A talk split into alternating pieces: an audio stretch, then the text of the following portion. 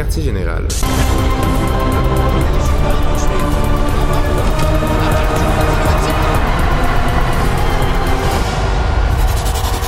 Une division de surlebanc.ca.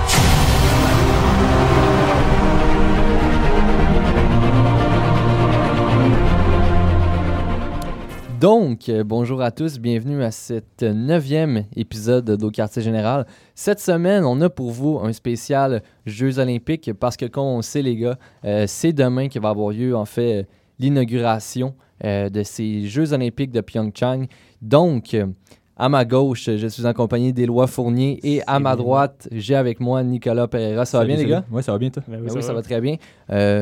Une petite mention rapide, on a Nicolas qui est atteint de- Ouais. d'une petite grippe. Là. Ça Un se peut que virus. sa, sa voix euh, fasse défaut à quelques moments. Un virus, ça fait beaucoup penser aux joueurs des Canadiens, ça. Il y en a beaucoup qui, sont- qui en sont atteints. Bref, euh, donc, je vais commencer, les gars, cette semaine. Euh, on a beaucoup de choses à parler. Évidemment, c'est pas tous les jours qu'on a droit à des Jeux olympiques. Euh, donc, de ton côté, Éloi, Oui. euh, tu vas nous parler, en fait, hockey, euh, autant masculin que féminin. Donc euh, voilà, écoute, euh, pour, pour le hockey euh, sur glace masculin, premièrement, qui va se tenir à Gangneung, donc pas à Pyeongchang en tant que tel. Donc on a trois groupes de quatre comme d'habitude. Dans le premier groupe, on retrouve l'équipe qu'on va tous regarder passionnément, euh, l'équipe Oui. canadienne avec Oui. euh, les, les meilleurs joueurs vraiment là, du Canada. On, parle- on pense entre autres euh, au gardien de but Ben Scrivens qui a Oui, fièrement défendu les couleurs du Canadien de Montréal pendant de nombreuses années, un an je pense, Euh, ainsi que Kevin Poulain, un Québécois, et Justin Peters devant le filet aussi. Ça va sûrement être Ben Scrivens le numéro un, mais on, va- on verra bien. On a aussi plusieurs euh, défenseurs bien connus. On a Chris Lee dans l'équipe, Oui. non pas l'arbitre de la Ligue nationale, non pas l'arbitre de la Ligue nationale, mais bien euh, le joueur, le joueur de défense Chris Lee, ainsi que Cody Goloboff euh, Oui. en défense également. Une grosse euh, formation. une une grosse grosse formation. Mais Mais ouais, c'est ça. C'est ça que ça donne quand la Ligue nationale euh, n'est pas aux Olympiques. Ben, écoute, tu, tu nommes beaucoup de petits noms, là, mais faut pas oublier les Derek Roy de ce monde. En effet, en effet. Mais ça aussi, c'est un petit nom. Il y a seulement huit lettres au total. Donc, euh, euh, oui. on- mais Rob Klinghammer, c'est un plus long nom. Donc, euh, c'est ça. Mais euh, ouais. c'est Ouais, quand même pas des gros noms, on s'entend là-dessus. Euh, c'est tous des joueurs qui ont, qui ont fait un peu de temps dans la Ligue nationale, mais qui n'ont Mhm. pas réussi à rester très longtemps. Donc, euh, voilà. C'est évidemment, aucune équipe est très puissante, excepté peut-être l'équipe d'athlètes olympiques russes. Donc, non pas l'équipe de Russie, oui, parce évidemment. que, on- évidemment, sont pas, sont pas, Sont la pas Russie n'est pas là. Ils sont pas ne russes, sont on- pas russes. On a entre autres la légende des Golden Knights de Las Vegas, Vadim Shipachev, Oui, qui est là. une grosse Euh, saison avec les Golden Knights. Une grosse saison avec les Golden Ouais, Knights. oui, rapport mais point par match, je pense qu'il est dans les premiers de l'équipe. c'est possible, oui. oui. Euh, mais évidemment, Pavel Datsuk qui est là, ainsi que Mihail Grigorenko et euh, euh, également Ilya Kovalchuk. Donc Ouais. à l'avant, on a euh, certainement ce qu'on appelle en français du firepower euh, chez les Russes. Mais en défense également, on a des joueurs qu'on a déjà vus, donc euh, Slava Voinov notamment, ainsi que Nikita Nesterov, l'ancien du Canadien, un autre. Je pense que le Canadien n'aura jamais été aussi bien représenté. Il est très bien représenté, hein, parce qu'on a des joueurs un peu médiocres, mais donc ça nous permet de, de les voir aux Olympiques. Donc tant mieux, oui. Mais les autres pays non plus sont pas très avantagés. Donc le Canada sera pas seul à avoir une équipe de joueurs méconnus. Euh, les États-Unis aussi, on pense à Mark Arcobello, qui a joué avec euh, quatre équipes euh, l'an dernier dans la Ligue nationale. Puis on a Bobby Butler, Brian Giunta, qui, Oui. qui est dans l'équipe également, surprenamment peut-être. On sait qu'il approche de la quarantaine. Le gardien de but, David Leggio, est là pour les. États-Unis, celui qui euh, aime ça déplacer Oui, c'est- lui-même. C'est ce Oui, que c'est- j'allais dire. Il aime ça faire ce amusant, petit coup-là. Et sinon, il n'y a pas beaucoup de noms qui sont euh, très bien connus. Et on retrouve également dans l'équipe américaine Jim Slater. Donc, euh, si vous avez regardé les Trashers d'Atlanta jouer, Oui, oui. si, vous, si vous aimiez ça regarder le quatrième trio des Trashers évoluer pendant plusieurs années, vous avez vu Jim Slater à l'œuvre.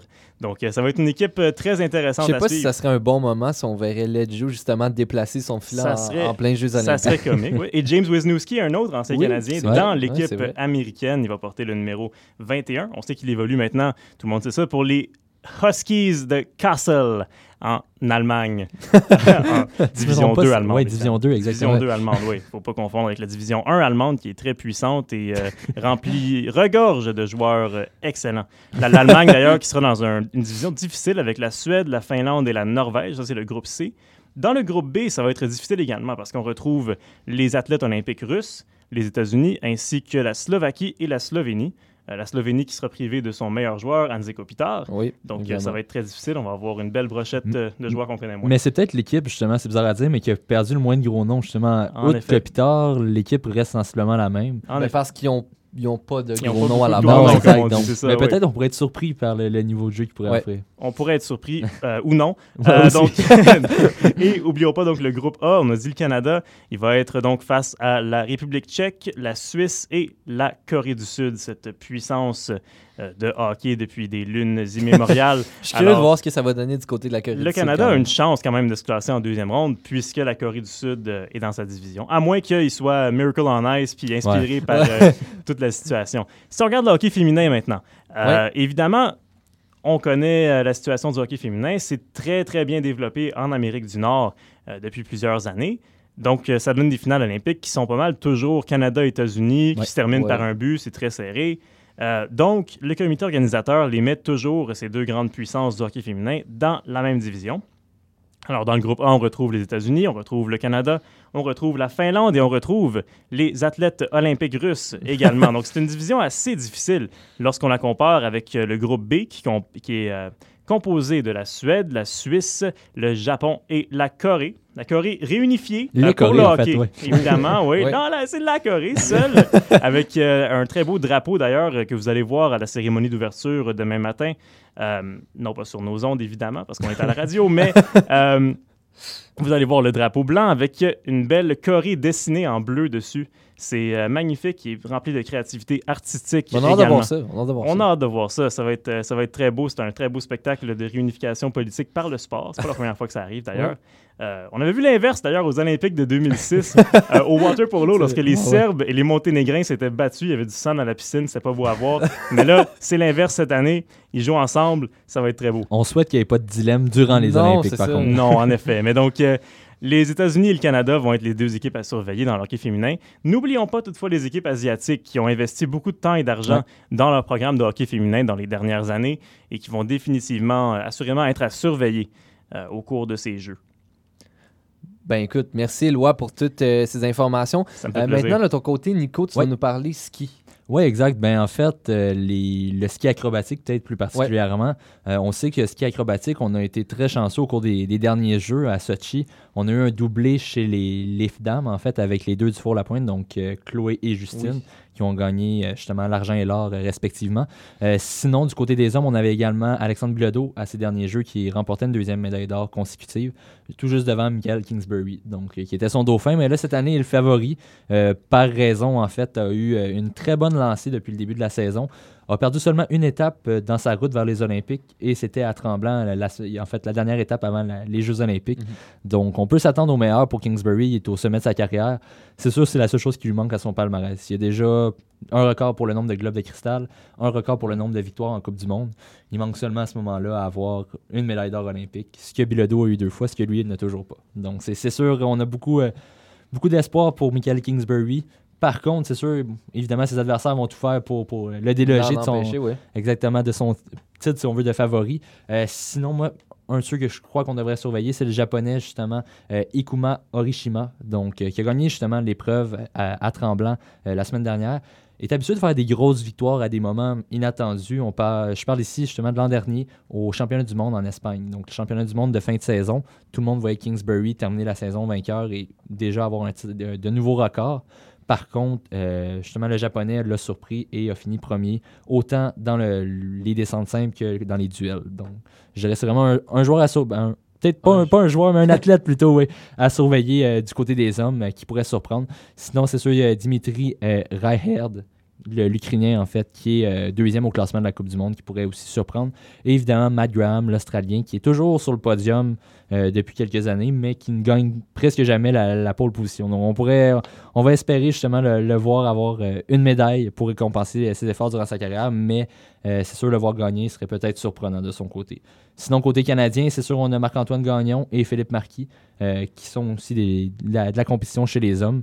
Euh, sûr, Philippe Marquis, bon, blessé, n'a pas fait les dernières épreuves, on ne sait pas à quoi s'attendre. C'est ses derniers jeux. C'est Oui. toute euh, vraisemblance, là, ça va être ses- son dernier espoir de médaille, il va tout donner évidemment, mais ça risque d'être difficile avec une, la blessure qu'il a subie en début de saison. Sinon, du côté des femmes, c'est sûr, bon, les Tufaux La Pointe, on a beaucoup d'espoir. c'est- Évidemment, ben, ils sont, sont toujours en fait pratiquement sur, euh, sur le podium. Sont- Exact. C'est plus difficile souvent. cette saison, par contre. Oui. On parle de deux podiums depuis le début de la saison pour Justine, aucun pour Chloé. Donc, c'est vraiment plus difficile de ce côté-là. Par contre, une autre Canadienne, Andy Nadi, euh, qui est deuxième présentement au classement de la Coupe du Monde, qui est la meilleure Canadienne, à la surprise générale, là, qui surpasse les Dufour La Pointe, euh, qui connaît une très bonne saison et qui pourrait surprendre. Donc, euh, je dirais, c'est une athlète âgée de 20 ans, à ses premiers Jeux Olympiques. On- elle peut s'attendre euh, au meilleur et c'est sûr le meilleur est à venir. Si c'est pas cette année, ça sera ça, dans donc c'est le début de sa carrière. Donc c'est peut-être une étoile prometteuse. Exactement. Sinon, évidemment, c'est sûr, on a toujours Brittany Cox qui est encore en fait en compétition pour, pour le titre durant la saison. Peut-être un petit peu euh, un petit peu de vieillesse dans son cas, on la voit moins sur le circuit de la Coupe du Monde. Par contre, il y a justement 4 ans à Sochi, c'était la celle qu'on s'attendait à voir gagner avant que les Dufour La Pointe entrent en, entrent en scène. Euh, donc c'est sûr, Brittany Cox va espérer euh, avoir une médaille olympique pour peut-être équilibrer les choses suite à sa défaite d'il y a 4 ans.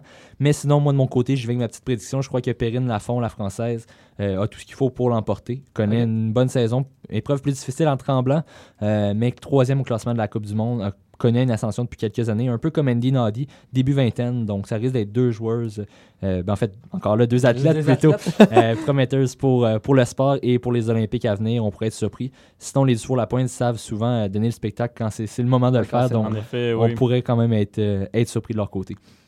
Écoute, les gars, euh, si je vous pose la question, en fait, euh, on se souviendra à Sochi, on avait eu un, je dirais, un parcours assez. euh, cherche le terme. Je veux dire, on n'a pas mal fait du côté de Sochi, mais on n'a pas été impressionnant euh, lors des derniers jeux. Euh, si je vous pose la question, quelles seraient vos prédictions côté médaille Pour l'ensemble des, des compétitions, en fait? ben, Pour le Canada. Ouais, pour le Canada. Ben, c'est sûr, Sochi, qu'on- pour comparer avec l'édition précédente, on était à Vancouver. Ouais. Donc, c'est sûr, Ben, Vancouver, c'est sur nos temps. On le voit souvent, les, les nations qui disputent des, des Olympiques à domicile. C'est bizarre à dire, mais l'avantage euh, d'être à domicile est là, on dirait. Euh, si on regarde justement aux derniers Jeux Olympiques, bon, c'est sûr, il y a eu les scandales de, de dopage qui ont suivi. Mhm. Mais la Russie a justement a eu beaucoup, beaucoup de médailles, contrairement aux éditions précédentes.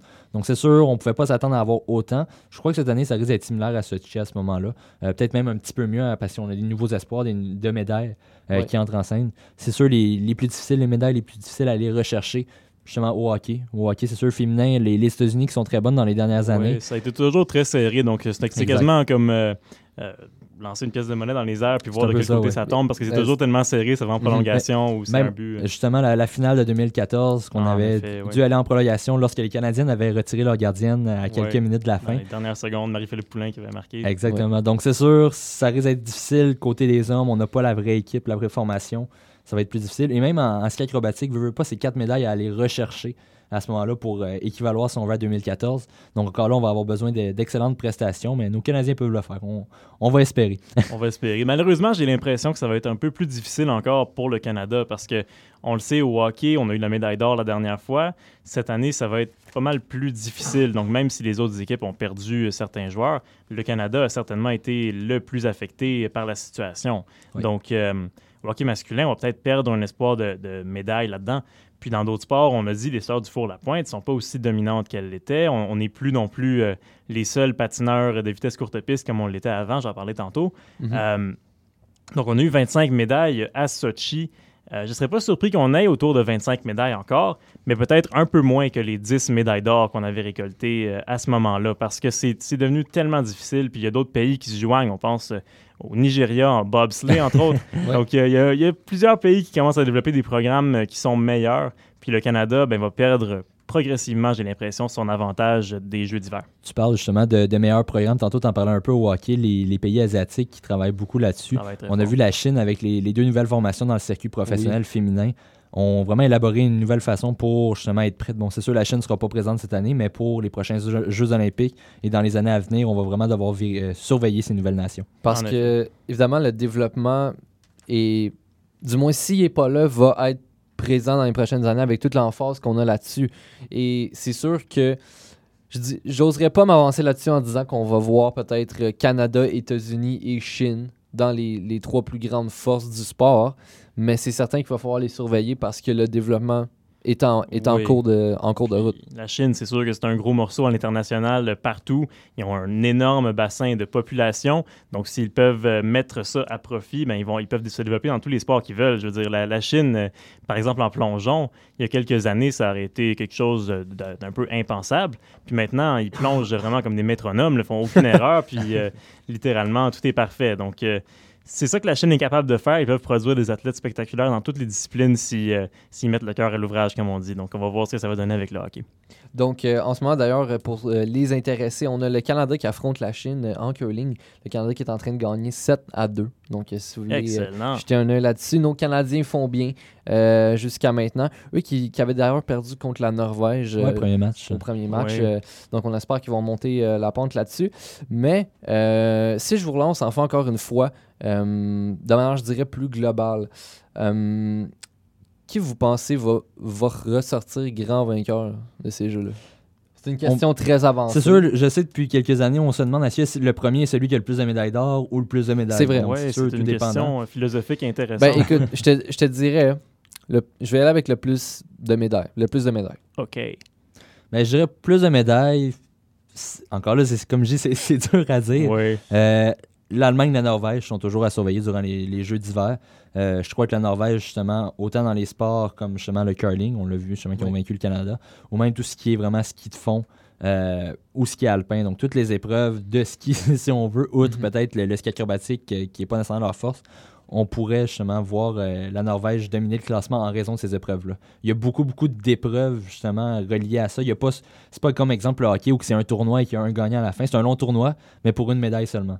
Donc, si on regarde euh, justement le, le ski, beaucoup, beaucoup d'épreuves différentes, ce qui pourrait aider la Norvège à engranger les médailles et justement avoir un bon classement. Oui. Voulez-vous que je vous surprenne un petit peu? Vas-y. Je vais y aller avec les Pays-Bas.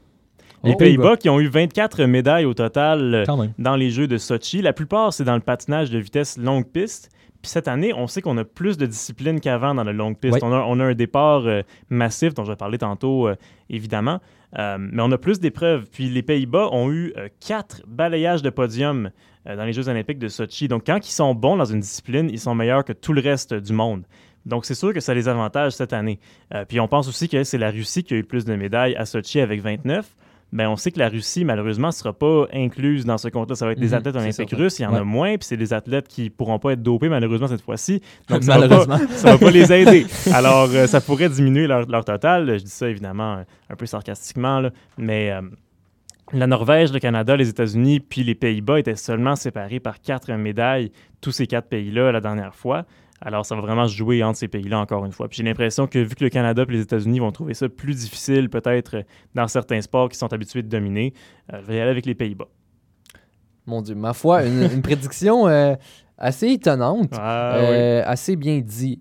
Euh, Ton côté, Simon, toi, t'es- Écoute, Ouais. moi, hein, moi j'irais j'irais un petit peu avec ta, ten- euh, ta tendance, Nico. J'irais avec euh, la Norvège. Comme on dit, en ce moment, ils sont sur une bonne lancée, pas, pas seulement en curling. Euh, je regardais ça, sont aussi, euh, sont aussi excellents. J'ai vu, euh, je me trompe pas, j'ai vu en ski. Ils ont des résultats, ma foi, assez corrects. Euh, sont pas en top de classement, je, vous dirais, sont situés un petit peu dans les. si je me trompe pas, ils ont un top 20. Donc, ça reste à voir. La Norvège qui, selon moi, pourrait très très bien faire de ce côté-là. Donc, la prochaine question que j'avais pour vous, les gars, en fait, c'est. Je vous dirais par rapport, peut-être plus du côté de l'attention médiatique. Oui. Est-ce que vous pensez que les Jeux de Pyeongchang, euh, par rapport justement avec euh, le scandale de dopage qu'on a avec la Russie, est-ce que vous pensez que ça va être aussi. euh, je dirais pas. Évidemment que les Jeux Olympiques sont un événement, c'est international, tout le monde va les regarder. Oui. Mais là où je veux en venir, c'est est-ce que cette question de dopage-là va, va nuire à l'image des Jeux Olympiques en quelque sorte? Parce que là, on voit un drapeau. Quand, quand on regarde la Russie, le seul drapeau qu'on voit, c'est un drapeau blanc, littéralement avec le logo des Jeux Olympiques. Oui. Et est-ce que, est-ce que ça nuit au développement des Jeux? Ben, ça nuit certainement. Puis il y, a- il y a eu plusieurs événements qui ont nui là, dans les dernières années à plusieurs organisations sportives. On pense à FIFA avec les histoires de, de corruption et Ouais. tout ça. Euh, puis ça a certainement terni leur image. Mais est-ce que ça a fait en sorte que les gens ont moins regardé la Coupe du Monde ou vont moins regarder la Coupe du Monde dans la prochaine année? Je pense pas. Parce que on a une masse, masse critique de gens qui aiment ça regarder le sport puis qui aiment ça s'intéresser à ces choses-là. Puis je pense pas qu'il y a des gens qui vont boycotter les jeux en se disant ah les athlètes russes étaient dopés puis on n'a pas euh, on les bannit pas des jeux. Honnêtement, je connais personne qui va boycotter ça puis je pense pas que c'est quelque chose qui va arriver non plus. En fait, les seuls qui vont peut-être euh, moins s'y intéresser, c'est les Russes parce que les choses euh, vont moins aller de leur côté pour cette Mhm. fois-ci. Mais euh, mais sinon, est-ce que ça va ternir les jeux à long terme? Je pense pas. Il y a eu beaucoup de scandales au fil des ans également. Puis les Jeux olympiques, c'est une institution, puis d'après moi, ça va, ça va le rester, puis ça va pas changer. Donc, tu, tu penses que ça va être un petit peu du. Donc, en ce moment, parce qu'on est dans le moment, on le vit, mais après ça, avec le long terme, ça va. Exactement. Ça va oui. Je pense pas qu'on, je pense pas qu'on en reparle dans 8 ans, dans 12 ans, à moins qu'il y ait d'autres cas de dopage, puis que là, ils se fassent euh, suspendre pour ça dans 8 ans, dans 12 ans, ce qui peut arriver. Moi, je te dirais, je suis d'accord avec toi. on- mais par contre, moi, je crois qu'on va en reparler, mais en bien. Parce que c'est sûr, là, on, ça, montre, ça montre une image, justement, que la direction des Jeux Olympiques, le comité organisateur, veut, justement, essayer d'améliorer l'image du sport, vrai. justement. De, de- Ouais. Le cas des Russes, justement, le montre beaucoup là, en Russie. Oui, euh, la Russie va pouvoir participer, pour certains, certains athlètes vont pouvoir participer, mais il y en a plusieurs aussi qui ont été bannis à vie. Donc, autant dans, dans les athlètes qu'au niveau euh, des personnes dans l'entourage, justement, de, de l'équipe russe. Donc, moi, je crois que ça peut être bon pour le sport sur le long terme. Et même pour cette année, on- je pense que c'est Alex Harvey qui en parlait, on n'a jamais vu des jeux aussi propres qu'il y a cette année sûrement. Oui. Donc c'est sûr, bon, ça commence, on, on va le voir euh, à la suite pardon, des, euh, des, des premières médailles, des premiers dévoilements, justement des tests et tout ça, qui- les tests antidopage qui vont être faits durant la compétition. Mais moi, je crois que ça peut juste être bien pour le sport et c'est déjà arrivé par le passé des, des cas de dopage.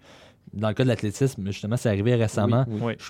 Je crois pas que l'athlétisme va être touché pendant encore bien des années. Dans quelques années, quand une nouvelle vedette comme Usain Bolt va arriver, on va seulement parler de lui et ça va revenir justement à ce moment-là au sport. On va arrêter de parler des, problèmes, des problématiques extérieures. Donc, la, la question que je me pose, moi, en fait, c'est si après euh, tout ce qui est mis en place par le comité organisateur, justement, pour contrer le dopage, si, parce que là, on a beaucoup les yeux sur la, sur la Russie, mais est-ce qu'il n'y a pas d'autres pays qui, puisqu'on est. Certes, il y a des sanctions qui sont mises de l'avant, mais vu qu'on n'a pas les yeux, je dirais peut-être un peu trop sur la Russie, est-ce qu'il n'y a pas d'autres pays qui peuvent se mettre? C'est sûr, dans, dans le sport, veux, veux pas, c'est un endroit où on tente la compétition, qu'on tente de gagner. Donc c'est sûr, il va toujours avoir du dopage. Par contre, en allant avec la Russie qui avait un système de dopage développé et initié par genre, l'organisation, là, on a déjà touché un gros point. Donc peu à peu, c'est sûr, on va devoir après ça euh, continuer de regarder les autres nations. C'est pas juste la Russie non plus qui se dope, là. C'est c'est partout, en fait, dans le monde. Mais ça va être d'essayer de réduire et d'y aller cas par cas. là. En effet. Parfait. Donc, euh, ben, finalement, les gars, sur une note euh, plus positive, euh, de votre côté, qu'est-ce que vous avez le plus hâte de voir de ces jeux-là? Oui, ben, je peux y aller avec euh, le patin dans le fond parce que c'est c'est quelque chose que j'ai j'ai regardé. euh, euh, j'ai fait de mes recherches pour ça. Donc, euh, le patinage euh, de vitesse courte piste. Donc, on a euh, là-dedans, on a Samuel Girard. Vous avez sûrement déjà entendu parler de Samuel Girard, Ouais, défenseur, de l'Avalanche euh, du Colorado. C'est pas lui, c'est un autre Samuel Girard québécois, euh, un gars de 21 ans qui euh, remporte tout ces temps-ci. Il a remporté toutes les distances des qualifications nationales aux épreuves de patinage de vitesse sur courte piste. Puis euh, il est arrivé donc euh, très très bien classé dans les compétitions internationales également. Donc euh, il va être là en compagnie de Charles Cournoyer, Pascal Dion, Charles Lamelin, donc des noms qu'on entend assez souvent. Charles Lamelin, on sait qu'il est médaillé de nombreuses Oui. fois aux Jeux olympiques. D'être peut-être un peu sur la pente de- descendante. Ça risque d'être ça, oui. Comme Marianne Saint-Gelais d'ailleurs. Euh, puis du côté féminin, donc il y a Kim Boutin qui domine vraiment la scène canadienne ces temps-ci euh, en courte piste. Donc ça, c'est un sport que j'ai vraiment hâte de voir parce que le Canada a des chances euh, de remporter des médailles. Puis c'est un sport qui est toujours très intéressant, très rempli de rebondissements, comme on dit. Il y a toujours beaucoup de bousculades, beaucoup de, petits coups de coude là-dedans. Dans la longue piste, il va y avoir un peu de bousculade également parce qu'il y a une nouvelle forme de course. Donc il y a des départs groupés. 16 athlètes sur la ligne de départ, puis ils doivent faire une course de stratégie avec, euh, avec des attaques, selon ce que disait euh, Olivier Jean, le Ça va être patineur. intéressant. Ça- Oui. c'est- J'ai hâte de voir ça. Ça va être intéressant, oui. Olivier Jean, qui est un ancien patineur courte piste, puis qui a transféré pour pouvoir faire cette discipline-là aux Olympiques de 2018. Alors, on va le voir. euh, il est passé du courte piste aux longues pistes il y a trois ans, parce qu'il a besoin de nouveaux défis. Puis il y a 19 athlètes donc qui vont défendre les couleurs canadiennes aux longues pistes. Donc, on va voir ce que ça va donner. Il y a aussi euh, là-dedans Danny Morrison, qu'on a déjà vu aux Olympiques, puis qui a failli euh, perdre la vie malheureusement dans un accident de moto en 2015, puis qui a souffert d'un AVC en 2016. Alors, il est très chanceux de se retrouver là, mais il a travaillé très fort également. Donc, on va être fiers de lui euh, aux Jeux Olympiques.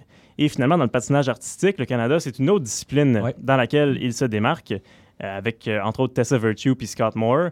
Donc, Patrick Chang qui est un peu sur la pente descendante, lui, dans son cas. Mais on a quand même des espoirs de médailles pour le Canada de ce côté-là. Donc, euh, tout ce qui est sur glace, dans le fond, le Canada a vraiment toujours euh, des chances. Mais euh, donc, tout ça va se faire au Palais des Glaces de Gangneung, si vous voulez aller voir ça. Mais je pense pas Non. que vous allez y aller. mais, mais si vous voulez, ça va être là-bas. Dans les prochaines semaines, ça va être intéressant à suivre à la télévision. De ton côté, Nico? Ouais, ben c'est sûr, si je me fie à Sochi, ben, comme je disais déjà, le, le ski acrobatique, c'est une des raisons pourquoi je souhaitais en parler. C'est une Ouais. discipline que j'aime bien. Euh, si je me fie à Sochi, on peut avoir droit à des, des belles surprises, justement, de ce côté-là. C'est sûr, les, le ski acrobatique, c'est une, une descente. Donc, si ça va bien, on peut avoir un bon résultat, une surprise, mais aussi si ça va mal, on peut décevoir à ce moment-là rapidement. Donc, euh, c'est sûr, ça, on, c'est souvent plein de rebondissements, un peu comme euh, justement dans le courte Oui. piste dont tu parlais tantôt. Euh, sinon, outre ça, je je suis curieux de voir le hockey, ce que ça va donner justement, du côté Oui. des hommes euh, Mhm. avec euh, ces nouveaux joueurs qu'on n'attendait pas là, en fait. Donc, ça pourrait être très intéressant aussi de ce côté-là. De mon côté, je vous dirais, je vais y aller avec le curling parce que le. Canada avait très bien fait lors des Jeux de, de Sochi avec euh, Eve Reid qui, euh, qui avait justement mené le Canada à gagner euh, dans sa discipline. Donc j'ai hâte de voir si on peut répéter l'exploit, euh, sachant que là, la, la Suède est en train de très bien se positionner. J'ai hâte de voir ce que la Suède peut faire à ce niveau-là. Donc ça reste à voir. Mais de mon côté, je dirais, je dirais que le Canada est en excellente position pour répéter l'exploit qu'ils ont fait. C'est un autre sport sur glace, hein, comme euh, Oui, un on a autre vu la théorie. ben, écoutez, c'est ce qui va conclure déjà cette neuvième édition du podcast au quartier général. Euh, donc, euh, comme à l'habitude, je vous invite à consulter le tout sur notre site web au surlebanc.ca. Euh, ça devrait être disponible d'ici les 24 prochaines heures. Euh, donc, vous allez être libre de pouvoir consulter le tout en rediffusion. Donc, euh, Avant la cérémonie de préférence. avant la cérémonie de préférence. Vous allez d'ailleurs- pouvoir admirer le fameux drapeau dont Éloi parlait plutôt le, En Le effet, drapeau de la Corée La avec- réunification de la Corée. Pour les Olympiques seulement, malheureusement, ils ne sont pas euh, politiquement réunifiés. Un jour. Merci de la précision. Ça fait plaisir. Donc, euh, ben, merci les gars d'avoir été avec moi et on se retrouve euh, la semaine prochaine pour une dixième épisode d'Au Quartier, Général. Mon Dieu, en voix qui en perd. J'ai déjà hâte aux, aux Jeux Oui. Olympiques. En effet. À la semaine prochaine. Salut. Salut.